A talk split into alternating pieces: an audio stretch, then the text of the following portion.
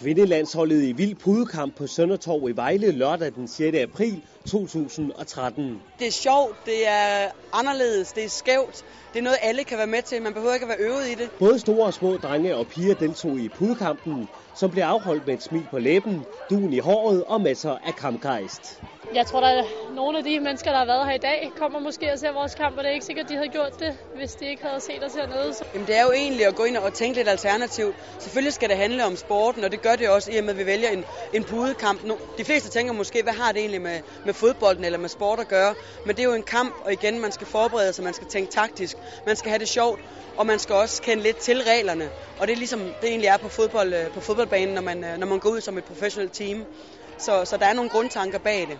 Og et stort antal fremmødte gik i høj grad til den, mens fjerne fløj om ørerne på deltagerne. Vi var meget, meget, meget glade og meget, meget overraskede, og folk grinede, og folk havde det sjovt.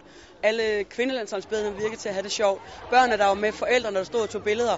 Alle, der var her, virkede til at have det rigtig, rigtig skægt. Altså, det er jo mere for at, at, ligesom at lave nogle andre arrangementer, og komme ud og, og eksponere os selv lidt, øh, ud og møde øh, folket her i Vejle. Øh, så det er en god måde ligesom at, at få hils på hinanden. Og så blev pudkampen ikke kun holdt for fornøjelsens skyld.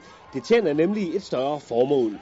Det vi simpelthen er i gang med, det er en, en, en større kampagne frem mod det, det EM, der er forestående i Sverige her i juli måned.